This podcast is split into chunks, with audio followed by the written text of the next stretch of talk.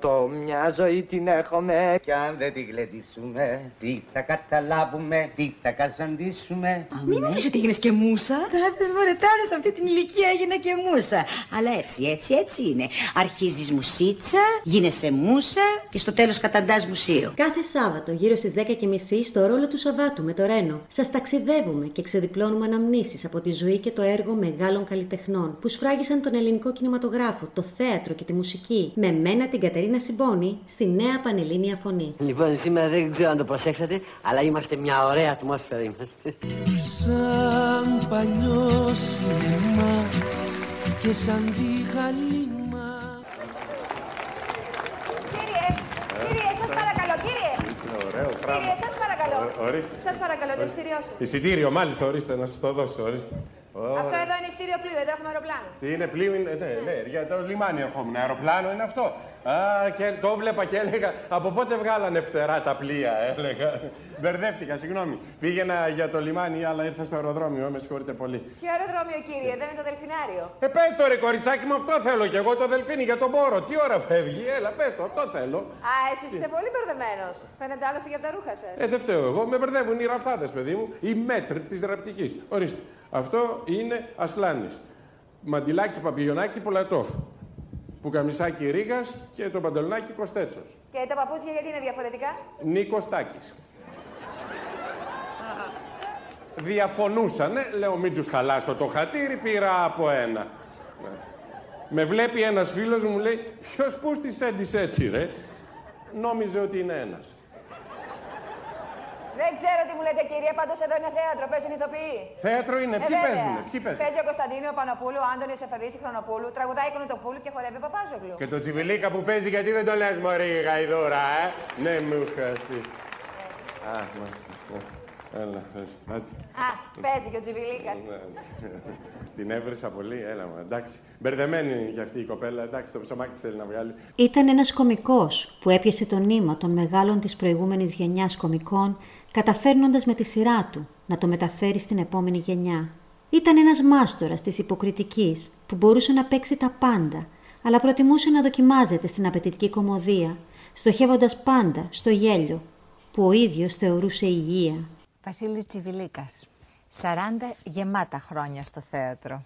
Τα 30 από αυτά και θειασάρχης. Αν και νέος, έχετε προφτάσει να παίξετε με την Έλλη Λαμπέτη στο θέατρο. Έχετε προφτάσει να παίξετε με την Ρένα Βλαχοπούλου στην κινηματογράφο. Αλλά έχετε προφτάσει να σας σκηνοθετήσει και ο Αλέκος ο Σακελάριος. Θα έλεγα ότι ήταν ένα πολύ δυναμικό ξεκίνημα, κύριε Τσιβιλίκα, αυτό. Ναι, ε, ακόμα πιο δυναμικό από ό,τι φαντάζεστε, γιατί συνέβη με τα ονόματα αυτά που είπατε και που μου δώσαν τις ευκαιρίες να γίνει μπαμ. Από την Έλλη Λαμπέτη και ύστερα δεν είχα ποτέ πρόβλημα δουλειάς. Που ήταν στην πολύ αρχή της Πολύ καριέρας αρχή, σας. ναι, πολύ αρχή, δεν είχα κλείσει χρόνο. Και ε, με τον ε, Αλέκο αμέσως οι προτάσεις για τον κινηματογράφο ήρθαν σαν το χαλάζι, ασχέτως που μετά ο κινηματογράφος ένα μισή χρόνο Τελείωσε. ε, μας τελείωσε. Ναι, και άλλο ένα όνομα ίσως πρέπει να αναφέρουμε. Ποιο; Ε, τον Νίκο το Φόσκολο που με πέρασε στην τηλεόραση στο Εντούτο Νίκα, όπου και πάλι έγινε. Ήμουν πολύ τυχερός. Είπατε μια, μια φράση στην οποία θέλω να μείνω. Ότι έκτοτε δεν ξανά είχατε πρόβλημα δουλειάς. Όχι ποτέ. Από το 66 από την Έλλη Λαμπέτη και ύστερα. 40 χρόνια. 40 χρόνια Δεν όχι. αντιμετωπίσατε ποτέ. Όχι, είχα πρόβλημα μόνο να επιλέξω. Δεν ξέρω αν επε- επέλεξα τα σωστότερα, επέλεξα αυτά τα οποία μου αρέσανε. Ναι, υπήρχαν σεζόν που μου κάναν πρόταση όλα τα θέατρα. Όταν λέω όλα, εννοώ όλα. Όλα όμως. Α, συνήθως είχα 5 με 8 προτάσεις. Από το καλημέρα. Κυρίες και κύριοι, σήμερα το αφιέρωμά μας είναι στον τεράστιο κομικό Βασίλη Τσιβιλίκα. Γεια σου Κώστα. Ω, γεια σου, ρε, εσύ, τι κάνεις; Στην πρόβα πας; Ναι, στην πρόβα. Έλα, πάμε. Ε, μωρέ, ξέρεις τι σκεφτόμουν χτες. Να μωρέ, εκείνο το ντουετάκι που κάνουμε δεν λέει τίποτα. Ναι, μωρέ Κώστα, σε πιλαφάκι σκέτο. Ε, Ξέρεις, σήμερα ο κόσμος δεν ενδιαφέρεται για τίποτα άλλο παρά μόνο για το πόλεμο. Ε, ε, άδικο έχει Κώστα μου, άδικο έχει. Ζούμε πόλεμο, πόλεμο ανασένουμε, πόλεμο σκεφτόμαστε. Εσύ, σκέφτεσαι τίποτα άλλο; Όχι. Ε, γι' αυτό λέω. Ξέρεις, και στο θέατρο πρέπει να γίνει το ίδιο. Ναι, πρέπει, πρέπει. Και ξέρεις, ε, σήμερα είναι πολύ εύκολο να κάνεις τον κόσμο να γελάσει. Όχι εύκολο. ναι, Κώστα μου σου λέω, είναι πολύ εύκολο και δεν χρειάζεται να βρεις ούτε αστεία. Βα. Ναι. Ε, και τι κάνεις; Παίρνεις αυτά που λένε οι Ιταλοί. Τα ανακοινοθέντα. Μπράβο! Τα πετάς ατόφια στη σκηνή και ξεραίνε το κόσμο στα γέλια. Α, αυτό είναι νούμερο για επιθεώρηση. Το ανακοινοθέντα. Γέλιο με πατέντα. Νύχτα 28ης παρελθόντος Οκτωβρίου, πρώτη νύχτα του πολέμου μεσοσκότους, μα και κρύου. Μάθαμε τα γεγονότα από τους Ιταλούς δοθέντα και ειδού λοιπόν το πρώτο τους από τα ανακοινοθέντα. Δράσεις πυροβολικού μας, τι τεραστία δράσεις. Θα υπήρχε αν δεν υπήρχαν του καιρού οι αντιδράσεις. Να περάσει μια ημέρα η Ιταλία από φασίστε, γιατί υπάρχει μέγας φόβος να κρυώσουν οι φασίστες.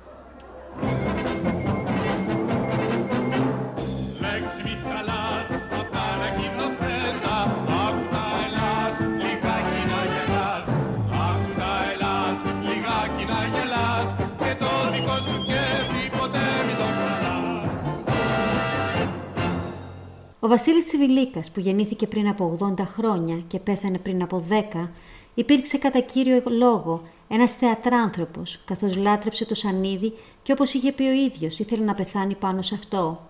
Κάτι που πέτυχε, αλλά δυστυχώς πρόωρα, αφού μέχρι να αφήσει την τελευταία του πνοή έπαιζε στο θέατρο Ακάδημος την παράσταση «Η ζωή ποδήλατο».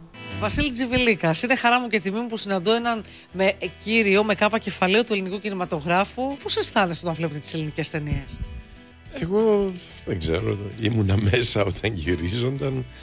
Είναι μια περίοδος που ήμουνα νέος. Ε, για μένα είναι ένα κομμάτι από τη ζωή μου. Συγκινείς όταν τις βλέπετε; Όχι, ποτέ δεν συγκινιόμουν. Εγώ είμαι, είμαι άρρωστος με το θέατρο. Και να μην υπήρχε τίποτα άλλο, που τα έχω κάνει όλα, ε, δεν θα είχα παράπονο. Για το θέατρο βγήκα και το θέατρο αγαπώ. Αλλά και αυτά είναι μέρος από τη ζωή μου. Δεν συγκινούμε, όχι. Απλώς λέω, «Ω, κοίτα, δεις πώς ήμουν. Ο Βασίλης Τσιβιλίκας γεννήθηκε στις 17 Ιανουαρίου του 1942 και είχε καταγωγή από τα χωριά Δομνίτσα και Μεγάλο Χωριό που βρίσκονται στην Ευρυτανία. Ο πατέρας του ήταν καταστηματάρχης, έμπορος, πράγμα το οποίο εξασφάλισε στην οικογένειά του μια άνετη ζωή. Αγαπούσε όμως και το θέατρο, πράγμα που πέρασε και στην οικογένειά του. Ναι, εκεί, εκεί βρήκε εύφορο έδαφος και φύτρωσε ένα σπόρος που είχε πετάξει, που είχε ριχτεί σε μια παράσταση της Λαμπέτη και του Χορν. Η Λαμπέτη, ε, η μοίρα μου, η Έλλη. Ναι, είχα δει να παίζουν ε, τον, ε, τον Βροχοποιό. Στην Θεσσαλονίκη είχαν έρθει. Α, το πρώτο τσίμπημα δηλαδή ήταν όταν Όχι, είχατε δει. κανένα αυτή- τσίμπημα, δεν το συνδύασα με τον εαυτό μου, αλλά μου είχε κάνει ε, περίεργη εντύπωση, κάτι άλλο, γιατί η διασκέδαση της οικογένειάς μας ήταν ε, το θέατρο. Ο πατέρας μου αυτή- είχε αυτή την άποψη. Παρότι Και- δεν ήταν καλλιτεχνικό. Καμία σχέση απολύτως. Καμία. Η Και δουλειά όταν- του ήτανε; Η δουλειά του ήταν έμπορο. Ναι.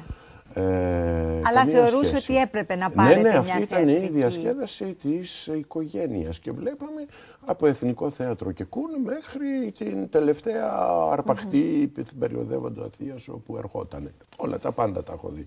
Τίποτα δεν μου έκανε εντύπωση ιδιαίτερα ως προς το εσωτερικό μου κόσμο. Αυτή η παράσταση λίγο με κάτι, κάτι μου άφησε μέσα. Αλλά κανένας συνδυασμός. Ο Βασίλης Τσιβιλίκας λάτρευε επίσης τα γράμματα, τον αθλητισμό και ήταν επιμελής μαθητής. Ήταν το πρώτο από τα τρία παιδιά της οικογένειας. Ακολούθησαν δύο κορίτσια. Η αδερφή του η Ελένη Τσιβιλίκα, η οποία είναι σημαντική αρχαιολόγος του Εθνικού Αρχαιολογικού Μουσείου Αθηνών, με σπουδαίο ανασκαυτικό έργο στην Κρήτη και τις Κυκλάδες. Τα σχολικά χρόνια του Βασίλη τα πέρασε στο Αμερικάνικο Κολέγιο της Θεσσαλονίκης, Ανατόλια. Οι καθηγητές του είδαν από νωρίς την κλίση που είχε προς το θέατρο. Τον παρότριναν λοιπόν να ασχοληθεί με την υποκριτική, αρχικά συμμετέχοντας στη θεατρική ομάδα του σχολείου, αν και ο ίδιος είχε πει άλλες ιστορίες γι' αυτό. Επειδή όμως ε, εγώ μελετώντας το βιογραφικό σας είδα ότι ο πρώτος ρόλος που έχετε παίξει στην καριέρα σας είναι του Ιωσήφ. Καριέρα. Καριέρα ε, του Ιωσήφ. Ε, Στη Βιθλεέμ του γνωστού Ιωσήφ.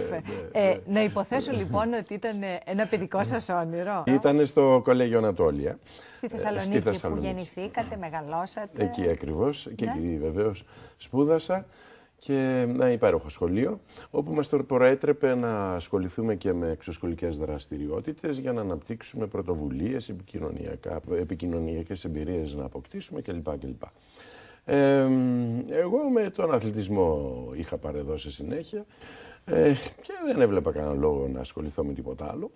Το ίδιο και κάποιος φίλος μου. Και βάσει λέγαμε τώρα τι να κάνουμε για να μην μας κολλάνε.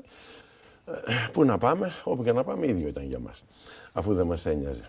Ε, και λέμε να πάμε εκεί που έχει τις ωραίτερες γυναίκες. Τα ωραίτερα κορίτσια. Τα ωραίτερα κορίτσια, βεβαίως. ε, τότε δεν ήταν τα σχολεία μεικτά. Ναι. Ε, και στο κολέγιο των Θηλαίων και των Αρένων βρισκόντουσαν μόνο στις εξωσχολικές δραστηριότητες. Πήγαμε λοιπόν σε αυτό που είχε τα ωραίτερα κορίτσια. Και αυτό ήταν. Ε, το θέατρο. το, ναι. θε, το θέατρο, ναι, η θεατρική ομάδα, ο θεατρικός όμιλος. Μια χαρά περνούσαμε όπου τέλος Νοεμβρίου, αρχές Δεκεμβρίου επρόκειτο να γίνει η Χριστουγεννιάτικη παράσταση και μάλιστα στα αγγλικά που έγραψε ένας από τους καθηγητές μας τους Εγγλέζους. Και όπως ήμασταν μια χαρά θυμάμαι και έρχεται η κυρία Μαλικέντζου, αδερφή της συναδέλφου μου και στέκεται μπροστά μου και μου λέει εσύ θα ήσουν καταπληκτικός Ιωσήφ καμπάνα στο κεφάλι μου. Έτσι. Πάω, τι να πω, εγώ για άλλη δουλειά είμαι εδώ. Δεν είχατε πάει για τον Ιωσήφ; Δεν είχα πάει εγώ ούτε η Ιωσήφ για τίποτα. Εγώ είχα πάει για άλλη Ναι, δουλειά εκεί πέρα. ναι. Και τι να πω, δεν το... Βασικά εγώ περαστικός ήμουν. ναι. Τέλος πάντων, ε, βέβαια δεν μπορούσα να αρνηθώ και έπαιξα τον Ιωσήφ. Μόλις τελείωσε τις σπουδές του στο κολέγιο Ανατόλη, έδωσε εξετάσεις και πέρασε από τη σχολή της Αγγλικής Φιλολογίας στη Θεσσαλονίκη. Γρήγορα όμως κατάλαβε ποια ήταν η πραγματική του επιθυμία και εγκατέλειψε τη φιλολογία για να κατέβει στην Αθήνα και να ξεκινήσει πλέον να ασχολείται επαγγελματικά με την υποκριτική. Η πρώτη του προσπάθεια ήταν να εισαχθεί στο θέατρο τέχνης, κάτι το οποίο δεν πραγματοποιήθηκε καθώς δεν έγινε δοκτός. Τελικά σπούδασε υποκριτική στη δραματική σχολή του Πέλου Κατσέλη. Είχε έρθει μια ολόκληρη ομάδα από το θέατρο τέχνης εκεί για να με δούνε και είδανε και με προτείνανε στο Γκουν και έτσι βρέθηκα από τη Λαμπέτη στο Γκουν και στο Παρότι θέατρο είχατε τέχνης. τελειώσει τη σχολή του Πέλου Κατσέλη. Και παρότι με είχε απορρίψει ο Κουν. Α, σας είχε. Κάθε πετυχημένος ηθοποιός πρέπει να έχει μία αποτυχημένη εξέταση. Ναι, ναι, με κόπο βέβαια, γιατί Ναι. μου είπε να ξαναδώσω εξετάσεις, ξανάδωσα, αλλά η τελική του απόφαση ήταν ότι δεν, με, δεν τον ενέφερα. Και γυρίσατε μετά Και εσείς; γύρισα ναι, ως, ε, ως εργαζόμενος, ως επαγγελματίας. Με Και, ποιο ρόλο; Ε, στο, έπαιξα δύο ρόλους στο, στην περίφημη παράσταση των Ορνήθων. με την οποία ξαναπήγε το Θέατρο Τέχνης εκείνη τη σεζόν στο περίφημο θεατρικό φεστιβάλ του λονδινου πανευρωπαϊκό φεστιβάλ, στο Hollywood Theatre και ήταν μια αξέχαστη εμπειρία. Η πρώτη εμφάνιση του Βασίλη Τσιβιλίκα στο θέατρο ήταν το 1965, στη Νέα Ιωνία. Δύο χρόνια μετά, το 1967, ο Κάρολος Κούν τελικά τον καλεί στο Θέατρο Τέχνης. Αντιδράσεις είχατε όταν Ω, βέβαια. δεν θέλανε; Για όνομα του Θεού. Άλλο να παρακολουθούμε θέατρο και άλλο να Βέβαια, συμμετέχουμε βέβαια, στο βέβαια, θέατρο. Βέβαια. Και με τους καθηγητές μου και από τους καθηγητές μου είχα αντιδράσεις και φυσικά από τον πατέρα μου. Οι καθηγητές μου και ο πατέρας μου πάρα πολύ στεναχωρημένοι. Αλλά πολύ γρήγορα πήρανε τη ρεβάνς. Ε, Πήρατε. αναγκάστηκα και πήγα στο πανεπιστήμιο, έδωσα εξετάσεις στο πανεπιστήμιο. Ναι, αγγλική φιλολογία, έτσι. Και νομική πέρασα παρακαλώ και οικονομικές πολιτικές επιστήμες πέρασα Α. παρακαλώ. Τι, τι τελειώσατε από όλα αυτά; Ε, τίποτα από όλα αυτά. Τη σχολή του Πέλου Αυτά Κατσέλη. και αυτά γίνανε για άλλη δουλειά. Ε, μάλιστα. Όπως είχα πάει για άλλη δουλειά Ναι. στην, στο Σύλλογο Δραματικής Τέχνης του Κολεγίου, έτσι και για άλλη δουλειά πήγα στο Πανεπιστήμιο. Πήρα υποτροφία λοιπόν στο Πανεπιστήμιο και αυτό έγινε για να αποδείξω σε όλους, ίσως και στον εαυτό μου, ήταν το τελευταίο τεστ, ότι το ήθελα πραγματικά ή, εν πάση περιπτώσει, ήθελα να πέσω σε αυτή την περιπέτεια. Έτσι λοιπόν ο πατέρας μου μπορούσε να, να περηφανεύεται σε όλους τους συγγενείς και φίλους ότι ο γιος του δεν είναι ένας ακαμάτης, ένα αρεμάλι, ένας ανεπρόκοπος, ένας αμόρφωτος που βαριέται να διαβάσει και αυτά, αλλά πέρασε τρεις σχολές το παιδί στο πανεπιστήμιο και τι να κάνουμε, η μοίρα μας Έχει αυτό το βαριά. κουσούρι. ναι, θέλει Μας έφυγε για θεατρίνος. το θέατρο τελικά Ναι. να γίνει θεατρίνος. Στις αρχές της δεκαετίας του 70 αρχίζει να ασχολείται με την επιθεώρηση και στα μέσα της δεκαετίας του 70 ασχολήθηκε και με την πρόζα. Να σου πω. Θυμάσαι εκείνο το καταπληκτικό musical που έπαιζε εκείνη η σπουδαία ηθοποιός; Η Audrey Hepburn. πόνεσες, ψυχούλα μου, σε πάτησα. Όχι καλέ. Δεν το άκουσες; Κάτι άκουσα σαν αναστεναγμός βαθύς μου φάνηκε. Όχι. Το όνομά της είπα. Ναι. Τη λέγανε Andre. Herborn. Τώρα μιλάς ή χασμουριέσαι για να μην μπερδευτούμε πάλι. Αγοράκι μου το όνομά της είπα. Έτσι τη λένε τη γυναίκα και έπαιζε το ωραία μου κυρία. Ε, πες μου έτσι ρε ψυχούλα μου να καταλάβω. Τώρα το Ε, κατάλαβες. τώρα το κατάλαβα. Με συγχωρείς μπορώ να σου δώσω ένα μικρό δείγμα του τι έμαθα στο Hollywood. Παρακαλώ, κι εγώ θα καμαρώνω. Εσύ κάνω τι θέλεις, τι με νοιάζει. Καλή ορχήστρα. Πιάστε ένα τόνο. Όποιον να είναι δεν με νοιάζει, πιάστε. I could have danced all night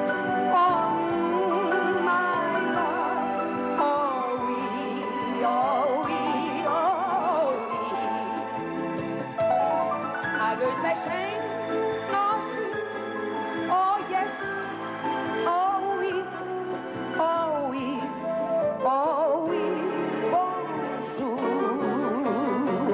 Σε εσπεράντο το τραγούδι σας. Όχι, αγγλικά το Θα σου πω είπα. τώρα το δικό μου το musical. Ναι. Το θυμάσαι το West Side Story, ε; Αφού λέει 50 φορές το είδα. Maria, I just met a girl named Maria. As honey, that name will never be the same. Σκατά αγγλικά μιλάει και αυτός, κατάλαβα. Το άλλο, το άλλο, το άλλο. Που έπαιζε ο Τοπόλ. Ο Τοπόλ. Πες το. Α, εδώ το έχω. Α, ο έτσι, στο έτσι. Βιολιστής στη στέγη, Αυτό, μπράβο. πες το παλικάρι μου, μόνο εσύ μπορείς να το πεις αυτό το πράγμα. Σουμπι-ντουμπι-ντουμπα. Σέξτε βρε. Σουμπι-ντουμπι-ντουμπι-ντουμπι-ντουμπι-ντουμπι-ντου. Ποιος, τι; Ο, ο τι; Καλέ Βασιλάκη. Καλέ Βασίλη. Πάσου ρε παιδί μου, είχε κι άλλο, κα- τραπέζι Αχα. ολόκληρο. Τι κι άλλο, θα έπεφτα στην αγκαλιά του κυρίου. Κοίταξε πώς είναι ο κύριος. Η καλύτερη του. Η καλύτερη Ε, του. Η δεκαετία του 1970 ήταν σημαντική για τον Βασίλη, καθώς εκείνη ήταν και η περίοδος κατά την οποία έκανε και την πρώτη του εμφάνιση στον κινηματογράφο. Η πρώτη ταινία στην οποία συμμετείχε ήταν το 1970 «Η θεία μου η χύπησα» του Αλέκου Σακελάριου, δίπλα στη Ρένα Βλαχοπούλου. Παιδάκι, παιδάκι μου, όμορφο. Το παιδάκι μου. Μαμά, να σου συστήσω τον Τζόνι. Ω, Τι είναι αυτό; Χριστός του Παναγία. Άντε και του. Και άχτρο είναι, δεν μου λες παιδάκι μου ελληνικά, ε, δεν μιλάς. Όχι, ε, λίγο, λίγο. Όχι, καλύτερα λίγο λίγο παραμερικάνικα που δεν τα καταλαβαίνω καθόλου. Δεν λες άλλη, είναι δεν το ψάρι, ε. Ε, τούτο τι. Να σας γνωρίσω τον τάτι μου. Ακολούθησαν δεκάδες ταινίες στις οποίες συμμετείχε και οι οποίες όλες τους έγιναν επιτυχίες. Μεταξύ αυτών ξεχωρίζουμε τις ταινίες «Ο Κατεργάρης», «Ζητείται επιγόντως γαμπρός», «Ο κύριος Σταθμάρχης», «Ο μάγκας με το τρίκυκλο», «Η Ρένα είναι offsides» το 1972. Εμπρός. Χε, Ναι, ναι, ναι, ναι, ναι, εντάξει, έλα κοντά, έλα κοντά Μιχαλάκη. Τον κύριο πρόεδρο τον γνωρίζεις τον κύριο, ε; Από εδώ ο κύριος Μιχάλης Ψαρέλης, αυτός που σου έλεγα προηγουμένως. Αυτός; Ναι, ναι, ναι, λοιπόν Μιχαλάκη πες τα σε παρακαλώ σιγά σιγά και πρόσεχε μη ρετάρεις, ε; Μην είναι η... η, η, η... Σάκαλα έμεινα ήσυχος. Σύμφωνα με το σχέδιο του κυρίου Βαρνή, την μεγάλη δουλειά με τον Χάλιβα που η εταιρεία σας δεν μπορούσε να την πάρει με περισσότερο από 10%, την πήρα εγώ με 22%. Σήμερα φέρνω τη δουλειά αυτή στην εταιρεία σας και σας την προσφέρω με 20%. Ορίστε. Το ορίστε είναι για το 20% ή γιατί τα είπε πολύ βόλο; Σαν μικρός εργολάβος που είμαι, μπορώ να πληρώσω και να πληρωθώ όσα θέλω. Φέρνω τη δουλειά στην εταιρεία σας και κρατώ δύο πόντους για προμήθεια. Αυτή τη στιγμή ο νομικός σας σύμβουλος ετοιμάζει τη δουλειά και θα υπογράψετε σε 10 λεπτά. Μια στιγμή, μια στιγμή παρακαλώ να καταλάβω. Δηλαδή, τη δουλειά την έχουμε εμείς. Με 20% αντί 10. Μα καλά, πώς γίνανε όλα αυτά; Ήταν ένα σχέδιο του κυρίου Βα- Βα- Βα- Βαρνή. Μην τον κόβεις, ρετάρει ο άνθρωπος. Σημαντική ήταν όμως η παρουσία του και στην τηλεόραση. Ένα μέσο που δεν το προτιμούν οι άνθρωποι του θεάτρου. Μεταξύ άλλων είχε εμφανιστεί στις σειρές «Το θέατρο της Δευτέρας», «Αξιωματικός υπηρεσίας», «Εν τούτο Νίκα», «Βίβα Κατερίνα», «Ατσίδες», «Χίλια χρόνια πριν», «Βράδια επιθεώρησης» και το «Baby Style». Γεια σας. Χαίρετε. Θα ήθελα να κάνω ένα δωράκι. Μάλιστα. Ας, ε, Δεν το θέλω για αυτό που νομίζετε, γιατί η γυναίκα μου το θέλω. Ωραία, πολύ ωραία. Καλά, αστείευομαι. Ξέρω γιατί γελάτε. Είδατε πελάτη να μπαίνει στο κατάστημα αυτή την περίοδο της λιτότητας και έφτασε το γέλιο στα αυτιά. Είστε πάντα τόσο ευδιάθετο. Μόνο όταν έχω πρόβλημα. Ορίστε. Μου έρχεται. Τι είστε εσείς; Σιωπή! Μάλιστα. Κυρία, ξέρετε τι γυμνό έχω εγώ; Έτσι και με βάλετε σε μία μπανιέρα με αφρόλυτρο και βγάλετε την ποδάρα μου έξω και την τρίψω, θα χαλάσει ο κόλπο. Σιωπή! Μάλιστα. Ξέρεις ποιος είμαι εγώ; Όχι, ποιος είναι ο κύριος; Δεν σας ξέρω. Είμαι αυτός που φωτογραφίζει. Αυτός που δίνει νόημα στη διαφήμιση. Αυτός που παίρνει ένα μάτι, ένα χέρι, ένα πόδι, μία πλάτη, ένα κρυσκράφτ, έναν πύραυλο, δυο χείλη, ένα τσιγάρο και τα κάνει εργοτέχνης. Είμαι αυτός που παίρνει. Στοπ. Τι; Πηγαίνετε και οι δύο. Πού; Επάνω, στον τρολογιατρό. Όχι, κυρία, τα λέει πάρα πολύ ωραία. Σας παρακαλώ, κυρία. Πάρτε μου και εμένα ένα μάτι, ένα φρύδι, ένα χέρι. Βάλτε ό,τι θέλετε εσείς και κάντε με ένα εργοτέχνη. Μπρε, δεν αφήνεις τις αειδίε, λέω εγώ. Άντε, κορίτσι μου, τρόμο, πήγε στη δουλειά σου. Όχι! Δεν πάει πουθενά. Τι θέλω για μια διαφήμιση, έχω μια ιδέα. Μάλιστα, θα με βάλετε στην μπανιέρα με το αφρόλυτρο. Εδώ ήρθε να πληθείς. Α, εσύ κάτι έχεις μαζί μου. Σιωπή! Συνεχίζω. Η γυναίκα της ζωής του Βασίλη ήταν η Αλίκη, δικηγόρος και νομικός. Μείνανε μαζί 45 χρόνια και απόκτησαν δύο παιδιά. Ένα αγόρι, το Γιάννη, και ένα κορίτσι, την Έλλη. Οι γονείς της Αλίκης δεν ήταν θετικοί με αυτή τη σχέση των δύο νέων και αρνήθηκαν να δώσουν την ευχή τους για το γάμο του Βασίλη και της Αλίκης. Όταν συνέβη αυτό, ο Βασίλης αρχικά απείλησε ότι θα πάρει την Αλίκη και τελικά όμως την έκλεψε. Είστε από τους λίγους καλλιτέχνες που έχουν έναν πετυχημένο γάμο και η σχέση τους έχει κρατήσει αυτό που λένε θα περάσω με αυτόν τον άνθρωπο το υπόλοιπο της ζωής μου. Ναι, ναι, ευτυχώς.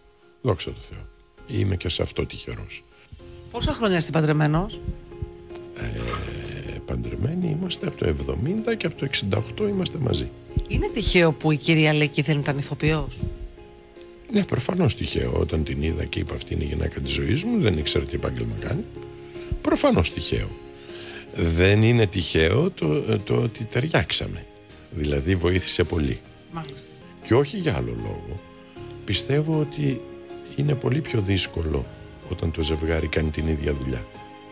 Η οικογένεια ήταν πάντα στην πρώτη θέση της καρδιάς του και μετά ακολουθούσε το θέατρο, παρόλο που το θέατρο μπορεί να τον στερούσε από οικογενειακές στιγμές. Ο ίδιος σε μια συνέντευξή του είχε πει χαρακτηριστικά «Το θέατρο μου στέρισε στιγμές από την οικογένεια. Όταν εγώ έφευγα το πρωί στις 7 και επέστρεφα στις 4 το άλλο πρωί, το ωράριο αυτό δεν μου επέτρεπε να βρίσκομαι στο σπίτι. Δεν θυμάμαι Χριστούγεννα ή Πρωτοχρονιά, να ήμουν σπίτι. Ανήμερα την Πρωτοχρονιά, ο γιος μου ήπια ένα μπουκάλι νεύτη και εγώ ήμουν στη σκηνή. Πήγε στο νοσοκομείο παιδών και εγώ έπαιζα. Το θέατρο για εσάς πώς λειτουργεί; Ε, το θέατρο λειτουργεί όπως σας το είπα.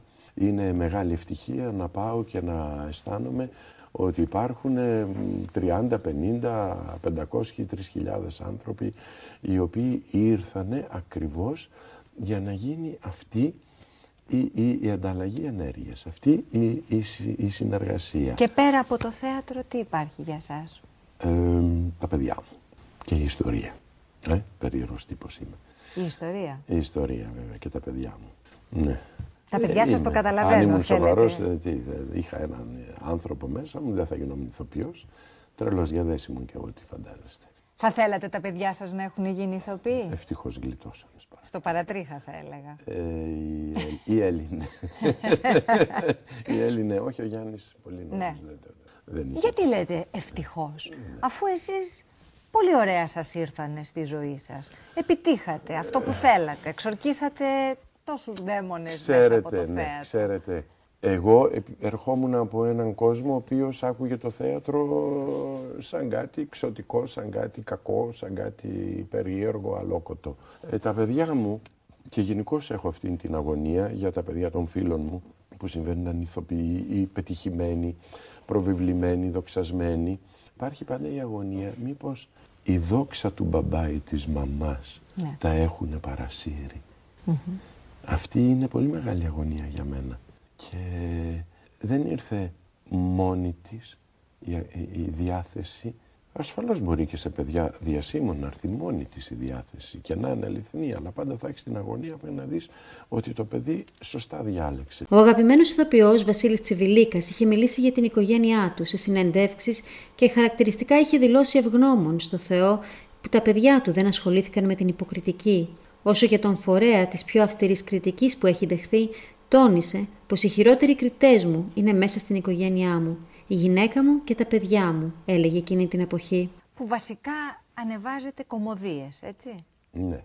Κομμωδίες. Και μόνο. Μόνο κομμωδίες. Είσαστε τόσο φανατικά δοσμένος στην Αυτό κομμωδία. αγαπώ. Αυτό αγαπώ. Αυτό μου Δεν αρέσει. θα μπορούσατε να παίξετε κάτι άλλο; Φοβάμαι πως θα μπορούσα. δεν το έχετε τολμήσει Ε, ή δεν σας κάνει κέφι να το δοκιμάσετε; Ας πω κάτι απλό, αδιαφόρο.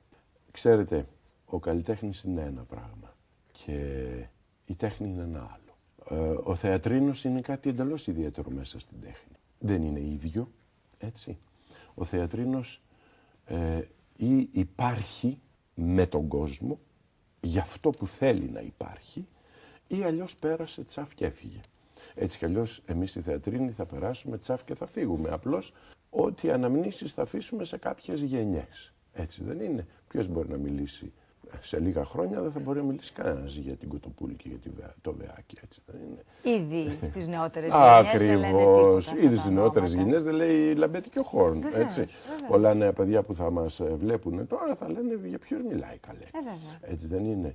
Καπνός είναι ο ηθοποιός. Πάει. Αέρας χάθηκε. Δεν είναι σαν τον ζωγράφο, τον ε, γλύπτη. Τον... Ναι. Αφού αυτό αγάπησα, το αποδέχομαι.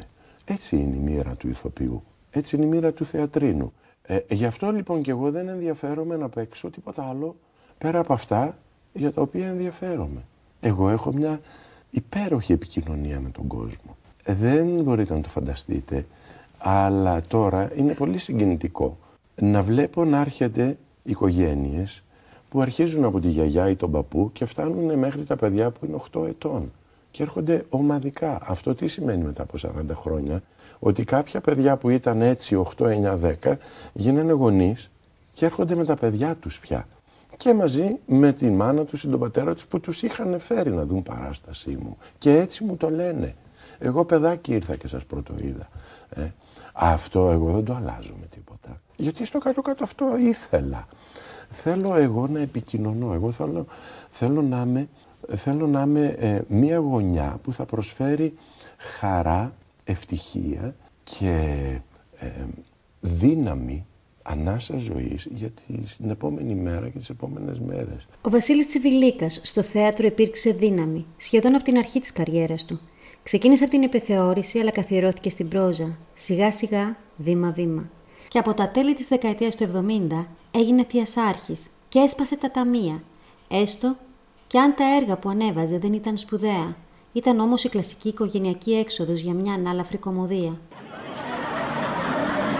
Είμαι στη Βιέννη, ε. Νύχτα, πίσω, σκοτάδι. Βγαίνω από το αρχηγείο και κάτω από τη μασκάλη μου έχω κάτι έγγραφα απόρριτα που πρέπει να μεταφέρω. Ξαφνικά, ποιος βγαίνει μπροστά και μου κόβει το δρόμο; Ο James Bond. Κάνω μία προσπίση, τάκ δεξιά του ξεφεύγω, αρχίζω και τρέχω. Αυτός από πίσω με κυνηγάει. Κρύβομαι εγώ, γωνία Μαρία Χιλφερστράσε και Ρίγκστράσε, στην όπερα από πίσω. Αυτός με βλέπει. Παγώνω. Με πλησιάζει, μου κόβεται η ανάσα. Στέκεται μπροστά μου, βάζει το χέρι στην τσέπη και τι μου λέει. Μπύρα ή Κάιζερ. Λοιπόν, μπύρα ή Κάιζερ. Πάντως αξιοσημείωτη θα μείνει η εξαίρετη πολιτιστική εκπομπή Καλλιτεχνικό Καφενείο στην ΕΡΤ. Πρωτοπόρα τηλεοπτικά λόγω της χαλαρής διάθεσής της που έκανε το 1986-87 μαζί με τον Κώστα Φέρη και τον Μίμη Πλέσα και από την οποία παρέλασαν τεράστια ονόματα της ελληνικής τέχνης και των γραμμάτων. Μία εκπομπή στην οποία ανατρέχουμε τα τελευταία χρόνια θέλοντας να θυμηθούμε μεγάλες μορφές της τέχνης, όπως ο Μίκης Θοδωράκης, ο Γιάννης Σπανός, ο Λουκιανός Κυλαϊδόνης, ο Μίμης Φωτόπουλος, η Αλίκη Βουγιουκλάκη, ο Νίκος Κούρκουλος, η Αντιγόνη Βαλάκου, ο Νίκος Τζόγιας και πάρα πάρα πολλοί άλλοι. Και που πολύ συχνά χρησιμοποιώ και εγώ αποσπάσματα για τα δικά μου αφιερώματα. Δεύτερη πρωτοχρονιά μαζί, χάρη στην αγάπη σας και χάρη στη λάμψη και στην προσωπικότητα των καλεσμένων μας. Εμείς με τα φτωχά μας μέσα θα προσπαθήσουμε να ανταποδώσουμε όσο μπορούμε αυτή την αγάπη, τη δική σας και των καλεσμένων μας όλης της χρονιάς, παρακολουθώντας μαζί τη χρονιά που πέρασε και περιμένοντας και υποδεχόμενοι την καινούργια χρονιά. Δεν υπάρχει λόγος να λέω άλλα μίμη μου, τα καταφέρνεις καλύτερα από μένα. Μπορείς να αποχαιρετήσεις ή να υποδεχτείς όποια χρονιά θέλεις. Βασίλη, θα ήθελα να αποχαιρετήσω τη χρονιά που έφυγε και να μην σου πω τι έκανα, γιατί μόνο με τη σκέψη κουράζομαι, να σου πω τι δεν έκανα. Διακοπές. Και εγώ. Φαντάζομαι αυτό είναι κάτι που συνέβη σε πολλούς από τους φίλους μας. Συμβαίνει Ευτυχώς την ανταλλάξαμε με πράγματα τα οποία μας πονάνε, μας νοιάζουν και μας γεμίζουν χαρά όταν πετυχαίνουν. Να ρωτήσουμε τον τρίτο σωματοφύλακα. Κώστα. Το 2012, μέσα στην οικονομική κρίση, όχι μόνο εξακολουθούσε να κόβει εισιτήρια, αλλά συνέβη το εξής παράδοξο. Έπαιζε σχεδόν σε καθημερινή βάση το ίδιο έργο σε δύο διαφορετικά θέατρα. Αυτό ήταν μοναδικό. Μάλιστα, είχε δεχθεί πρόταση από το Dancing with the Stars να συμμετέχει ως guest star, αλλά τελικά δεν πρόλαβε. Το 2012, ο Βασίλης Τσεβιλίκα συμμετείχε στη θεατρική παράσταση «Η ζωή ποδήλατο». Μέχρι τότε δεν είχε παρουσιάσει κάποιο πρόβλημα υγείας που να εκπνέει ανησυχία. Στις 29 Φεβρουαρίου της ίδιας χρονιάς ένιωσε μια διαθεσία στην καρδιά. Η ενόχληση αυτή ήταν τόσο έντονη που κρίθηκε απαραίτητη η μεταφορά του σε νοσοκομείο. Κατά τη διαδρομή του στο Σισμανόγλιο, λίγο μετά τις 7 το πρωί, άφησε την τελευταία του πνοή. Είχε πάθει έμφραγμα. Μέσα στο ασθενοφόρο έγιναν προσπάθειες για την επαναφορά του, αλλά και από τους γιατρούς του νοσοκομείου, για 40 περίπου λεπτά, χωρίς όμως να καταφέρουν να τον επαναφέρουν στη ζωή. Και δεν υπάρχει κάτι που θέλετε να μείνει; Γιατί, πώς θα μείνει; Πώς θα μείνει, Γιατί; αυτή τη δουλειά Κάποιες διάλεξε. φορές Ε, κάτι εντάξει, ναι. υπάρχουν. Ε, ε, ε, τελικά ε, ο Αντένα θα έχει την, την ανθολογία του Τσιμπιλίκα. Έχει καμιά τριανταριά θέατρα, θεατρικά έργα, Ναι. χώρια από τις ταινίες. Αλλά επάνω σας επαναλαμβάνω. Μ, ναι, εντάξει, ίσως επειδή είναι και μέσα στην παράσταση και υπάρχουν ε, οι, οι αντιδράσεις του κόσμου, πιστεύω ότι πολλοί που θα τα κοιτάζουν, θα τα, ίσως να ενδιαφερθούν, τα μελετήσουν, ε, θα λένε γιατί η αντίδραση είναι 110% και αυτό που βλέπω μ, είναι γύρω στο 80-75%. Ε, η απάντηση θα είναι It's the TV stupid. Ο Βασίλης Τσιβιλίκας πέθανε στα 70 του χρόνια, βυθίζοντας τον καλλιτεχνικό και όχι μόνο κόσμο στη θλίψη για αυτή τη μεγάλη απώλεια. Η κηδεία του είχε τελεστεί στις 3 το μεσημέρι από το νεκροταφείο Αμαρουσίου. Ε, λοιπόν, εγώ ε, θέλω να μείνω όσο ακόμα θα είμαι στο θέατρο. Ε, ένα φωτάκι αναμένω που θα ξέρει ο κόσμος ότι μπορεί να έρθει και να ε, πάρει κουράγιο για τις επόμενες δύσκολες μέρες του. Αυτό έκανα, αυτό θα κάνω. Για όσους πιστεύουν ότι οι καριέρες γίνονται με σκάνδαλα, εξώφυλλα ή έρωτες, υπάρχει η περίπτωση του Βασίλη Τσιβιλίκα, ο οποίος δεν έκανε τίποτα από αυτά στη ζωή του. Κι όμως κάθε χρόνο γέμιζε θέατρα. Ασχέτως ότι αυτοί του οι θρίαμβοι δεν προβάλλονταν από τα μέσα μαζικής ενημέρωσης, το κοινό τον αγαπούσε και τον ακολουθούσε μέχρι τέλους. Ε, εγώ δεν σταμάτησα 47 χρόνια να παίζω στο, στο θέατρο χειμώνα καλοκαίρι. Ήταν άποψή μου, ήταν επιλογή μου, δεν την αλλάζω με τίποτα. Είμαι πολύ ευχαριστημένος και ευτυχισμένος που την ακολούθησα και έτσι μοιραία οι δραστηριότητες μου οι άλλες έποντο. Έτσι ακολουθούσανε ή προηγούνταν. Το θέατρο δεν το πείραξα ποτέ. Ήμουνα πάντα εκεί στη θέση μου. Και επί δεκαετίες έκανα δύο-δύο τα σύριαλ. Πριν, μετά. Επί μια δεκαετία πήγαινα στο νυχτερίνα κέντρα. Μετά το θέατρο. Μέχρι και στη Βιέννη πήγα και διαφήμισα ένα, το καινούργιο μοντέλο της Fiat τότε. Χωρίς να πειραχτεί το θέατρο. Πειραμένος φυσικά έτσι. Έχω 40, μπαίνω στο 47ο χρόνο της καριέρας μου πια.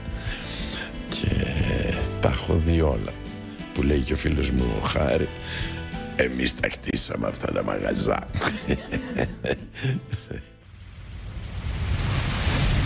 Νέα Πανελλήνια Φωνή. 14-22 μεσαία κύματα.